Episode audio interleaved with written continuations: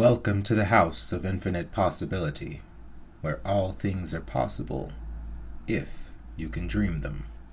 The die flew through the air towards the corner of the room once more. I couldn't bear to look. I faced in the opposite direction as I heard my computer make that all too familiar sound. Once again, unknown sender. Subject line You've rolled the rat of remembrance. To my surprise, nothing happened. My computer dinged again. Another email. Subject line Enjoy your night. There was no text in the body of the email.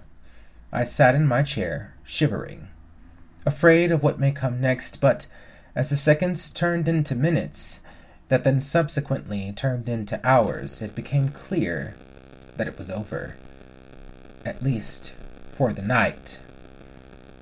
I stood up, crawled into bed, and tried to go to sleep, even with the pain that radiated throughout my head. The pain. I woke up the next morning to the sound of my phone vibrating nonstop. My computer was consistently making that new email sound. I picked up my phone and found hundreds of text messages and missed calls and urgent emails from my colleagues. I scrolled through message after message, each reading the same thing What have you done? I had voicemails from the CEO. Johan, you've absolutely screwed us. We will never recover from this. Why would you make these decisions? You know what? It doesn't matter. It's over. It's over for all of us.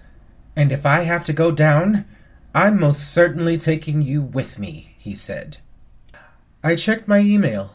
There were hundreds of emails from clients wanting their money removed from my very incapable hands. Some threatened to sue, others threatened to have me killed. It was as if overnight everyone suddenly remembered that they needed to check on their funds and see what was happening with them. It was as if suddenly the universe remembered that I was terrible at my job, and it decided to remind me of every person I've ever had the opportunity to deal with. Fuck, I said to myself silently. Fuck! It was all I could say. After all, this was my fault. Who could I blame? I was the one utilizing my ability to charm for my own benefit. I knew what I was doing, and now I would pay for it. As I sat and lamented my place in life, I heard a very aggressive knock at the door. Open up! A voice called from without. Open up the goddamn door, Mr. Suda. Open the door. Fuck, I said to myself silently once more. Reluctantly, I walked downstairs to the front door. I opened it, and three officers came rushing in, throwing me to the floor and handcuffing me. I asked them, no, pleaded with them to tell me what I was being arrested for, fully knowing what it was that I'd done. Naturally, they refused to answer me, and I was dragged to the police station in the back of their car. I tried to explain to them the night that I'd had, but of course it sounded like the ramblings of a madman. I explained to them how I'd received a random package and ignored the instructions that came with it. I told them how, when I rolled the die, there was someone who seemingly knew my every move. Someone who knew what I was doing and wanted to punish me for it. The police were not interested in that. Instead, they wondered how long I'd known that I was scamming people. They wanted to know how long it was that I'd known that I was not making money from my clients' investments. They wanted to know how long it had been that I'd been lying to my clients. I don't know what you're talking about, I said indignantly. I just want to go home, I pleaded with them. Naturally, they didn't listen to me and continued their line of questioning. I never broke, like the meager foot soldier I was.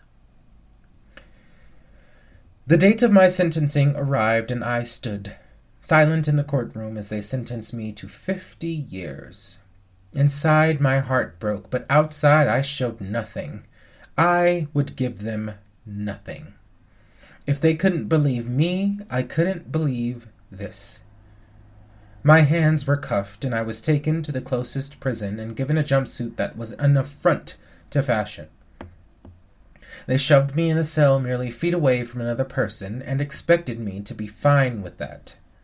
I was not. I screamed at them to do something. Nothing was ever done. My voice carried no weight in this place, and my screams and cries were met with nothing but laughter and taunting from my fellow inmates and the guards who monitored them. This next part is the strangest thing. I had no idea what time of night it was, or even if it was night, but I awoke in a cold spot of my own sweat atop the terrible low thread count sheets we were given inside the prison, and that night, out of the corner of my eye, I could almost swear I saw a small gray box. I stood up from the bed, stared at my cellmate for a moment before I realized he was asleep, and then I made the decision to head towards the box. I opened it up, and sure enough, there was a die inside of the box.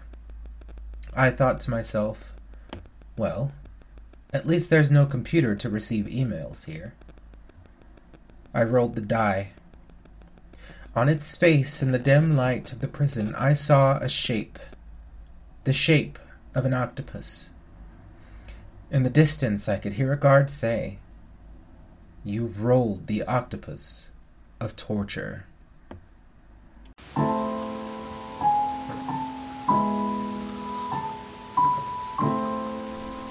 Join us next time as we uncover the house's next possibility.